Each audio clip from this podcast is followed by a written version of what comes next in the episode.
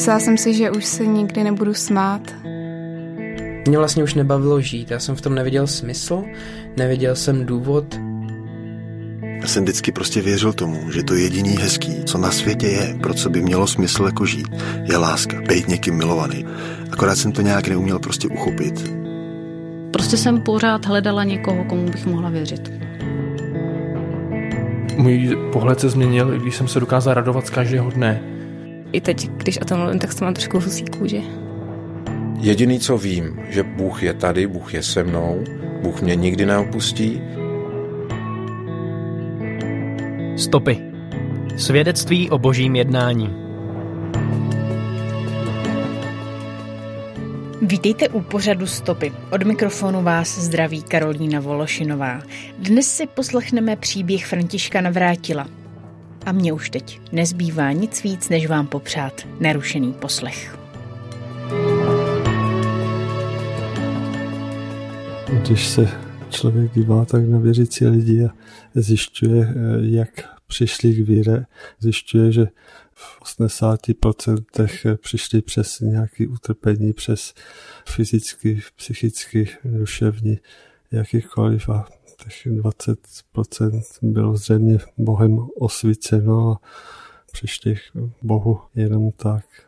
Tak tomu bylo i u mě, že jsem poznal Boha na té cestě přes utrpení, strádání, jak fyzicky, psychicky a další. Díky Bohu za to, že mě provedl tímto temným údolím a nechal mě poznat svého syna Ježíše Krista. Období dětství a střední školy pro mě proběhlo bez jakýchkoliv problémů. Sportoval jsem, plaval jsem závodně, hrál vodní polo, jezdili jsme na hory. Od té doby jsem získal vztah k horám. Na vysoké škole jsem se setkal s jednou holkou, se kterou jsem chtěl začít chodit. Všem, když jsem zjistil, že u nich v kuchyni mají pověšený kříž nad dveřmi, tak jsem si řekl, to přece nebudeš chodit holkou, která je věřící a měl jsem z toho zřejmě takový nepoznalý despekt a proto jsme se rozešli. Tom dalším období studia jsem se začal modlit za zkoušky za mě, zejména za ty, kteří si byli takzvaným sítem. Nebylo totiž vždycky silám jednoho týdne se naučit 1200 stran. Na zkoušky jsem se poctivě připravoval a výsledek byl ten, že za celou dobu studia jsem opakoval pouze dvě, dvě zkoušky, přestože jsem byl pouze průměrným studentem. Zarážel mě však, že na jednu z nejtěžších zkoušek studie, na kterou šlo 16 studentů, jsem uspěl jenom sám a spolužák, který skončil červeným diplomem, neuspěl. Tehdy jsem poprvé začal tušit, že nějaký Bůh existuje a pomáhá člověku. To je příležitost i pro ostatní studenty, aby poznali Boha, zkuste mě a uvidíte, říká Boha. Vše záleží na samostné Bohu. Jestli řekne ne, ví také proč a to poznáme někdy až za další dobu. Bůh totiž není automat na splněná přání a mnoho přesahuje naši inteligenci. Modlit se a neučit moc nedoporučuji. Po státních svých jsem o Bohu moc nepřemýšlem. V podstatě jsem ho ani na nic nepotřeboval, neboť eh, osobní a pracovní kariéra se úspěšně začala rozvíjet. Oženil jsem se, narodil se mi syn, začal jsem opravovat koupený rodinný domek. Nadále mě přitahovala však příroda, hory a plavecké sporty. Zlob v mém životě nastal, když jsem po opakovanou operaci nezhobného nádoru do Sultanu odeslán do Prahy. Zde jsem byl ujištěn, že za 14 dní mě pustí domů. Probudil jsem se až za týden. Z nemocnice mě pustili až za tři měsíce s doporučením na trvalý invalidní důchod. Prožil jsem klinickou smrt. Neuměl číst, psát, počítat. Na pravou stranu jsem byl ochladnutý. Nepoznala jsem matku, tátu, manželku, jako bych někde viděl, syna jsem však poznal. Hlavně mě zela zoufalá prázdnota.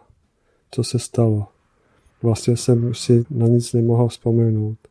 Zmítala se mě obava, jestli nádor není zhoubný. Lékaři a rodinou jsem byl ujišťován, že ne.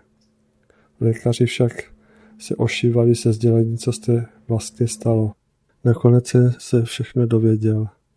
Lékaři by nešťastnou náhodou přivodili mozkovou mrtvici.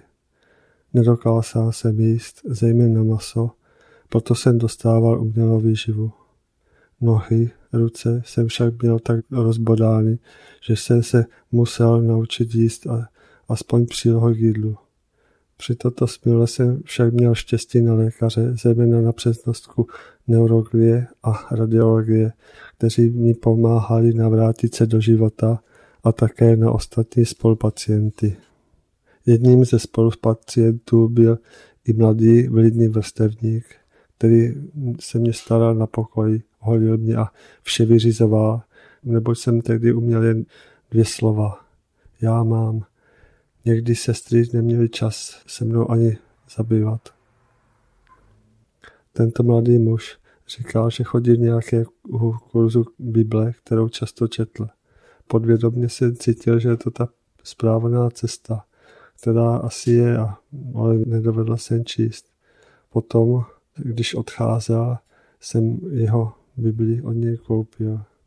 Bylo to krátce po, po revoluci, kdy Bible ještě k dostání nebyla.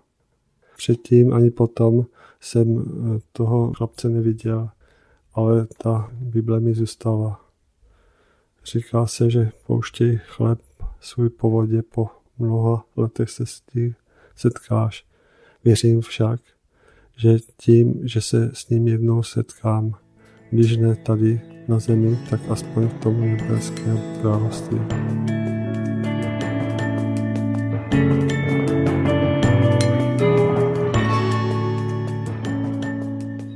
Za půl roku po této události jsem začal chodit a pořád jsem si nemohl vzpomenout na můj zážitek z klinické smrti.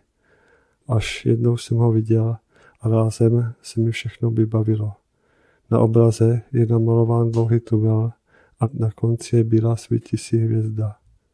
Když se šel tímto tunelem, přitávován touto hvězdou, mohl jsem se vrátit. Pocity byly krásné, uvolňující. Byl jsem se přitahován boží silou. Kvůli tunelu jsem se však zastavil. Uvědomil jsem si, že mám doma mladou ženu, kluka, kolibce a rozdělanou přestavbu rodinného domku, kde jsme chtěli se přestěhovat. Tato zodpovědnost mě jakoby vrátila na začátek mě tunelu. Do té doby jako by se mě ani vše netýkalo, neboť jsem byl většinou v péči lékařů a blízkých. Zdravotní stav se zlepšoval. Vytknul jsem si však, jak budu s nemocí bojovat. Již bylo jasné, že svět pro mě není jenom holá materie. Proto jsem začal číst Bibli a také studovat léčivé byliny. Začal praktikovat léčebnou bakteriotiku a jezdil za lidovými léčiteli. Zároveň se, se přihlásil i do kurzu Bible. Potom přišla další jebová zvěst. Při CT vyšetření se zjistilo, že nádor má tendenci dále růst. Vzpomínám si na noc, kdy vedle mě spí mladá žena, syn v kolibce a já jako malý kluk brečím do polštáře. Proč zrovna já? Proč se to stalo zrovna mě? Komu jsem co udělal? Čekala mě však další, třetí jebová zvěst. Po návratu z Tater, kde jsem byl pozván jednou křesťanskou skupinou, jsem našel dům prázdný. Nábytek byl pryč. Na stole byl lístek od manželky, že ode mě odchází i se synem a další věci bude záležitost soudního líčení. Moje bývalá žena Boha odmítá a ve chvíli, kdy jsem dostal invalidní důchod, jsem byl pro ní zřejmě přestaň být i zajímavý. Bral si přece sportovce z perspektivní budoucnosti a my ochrnutím a vírou se jí zřítil svět, s čím se asi nedokázala smířit.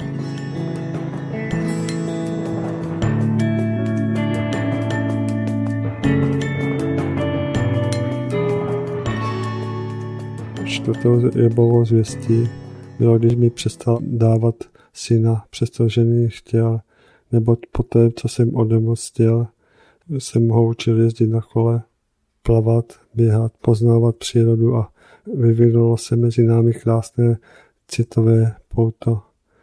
Postupně však u něho byl vypěstován syndrom zavrženého rodiče. Velmi se tím trpěl. A jak to v knize Job končí, já jsem u Boha našel milost. Po několika letech rozvodu jsem se opět oženil, vychovávám vlastního syna a s vlastním navazuji opět vztah. Jenže nádor v nosaltanu již byl jak slepičí vajíčko a musel jít ven. Jediný, kdo se na tu trofl, byl špičkový operatér profesor Betka ve fakultní robotice Motol, kterému patří dík. Jenže při několikané hodinové operace v narkóze se zaklonilou hlavou s dýchacím přístrojem v ústech se mi pohla krční páteř, se kterou mám problémy dosud. V době největší bolesti jsem si však vzpomněl na Krista. Jeho utrpení, bolest. Po tváři mi stékaly slzy. Tentokrát však radosti, protože jsem Krista konečně našel. Bolest však ustupovala velmi pomalu, několik měsíců. Nebyl to žádný zázrak, ale věděl jsem, že jsme na to již dva. Kristus nesl větší díl a já menší. V duši se mi začal rozprostírat klid a mír a časo se ve dnech volna přistihnu, jak několik hodin medituji nad Božím slovem.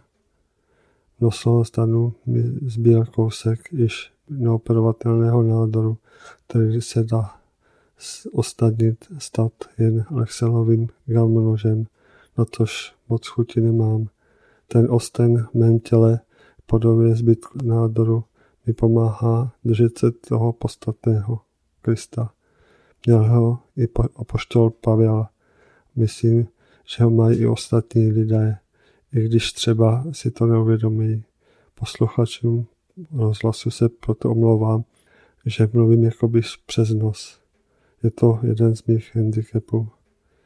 Někdo by řekl totálně spackaný, neúspěšný život. Což se zpočátku si myslel taky. Když se na to však člověk dívá z 15 letého časového odstupu, vidí, jak ho Bůh otesává a je mi jasné, že jinak by mě asi zastavit nemohl. Každý je jiný, ke každému však Bůh promlouvá jinak. A jestli bych opět měnil za úspěšný život, možná si budete myslet, že jsem blázen. Ale ne, kvalita se nedá nahradit kvantitou. Zřekl jsem se plného invalidního důchodu, mám částečný důchod, problémy přicházejí, problémy odcházejí a s věřícím partnerem a Kristem se stává člověk eh, a život klidnější. S věřícím partnerem jsme na to již tři, manželka, já a Kristus nad námi, s námi v nás.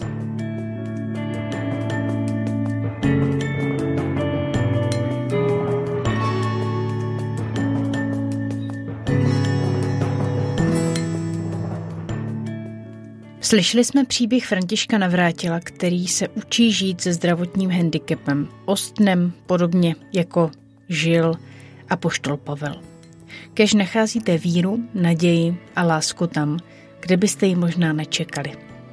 Od mikrofonu se za celou redakci Rádia 7 loučí Karolína Vološinová. thank you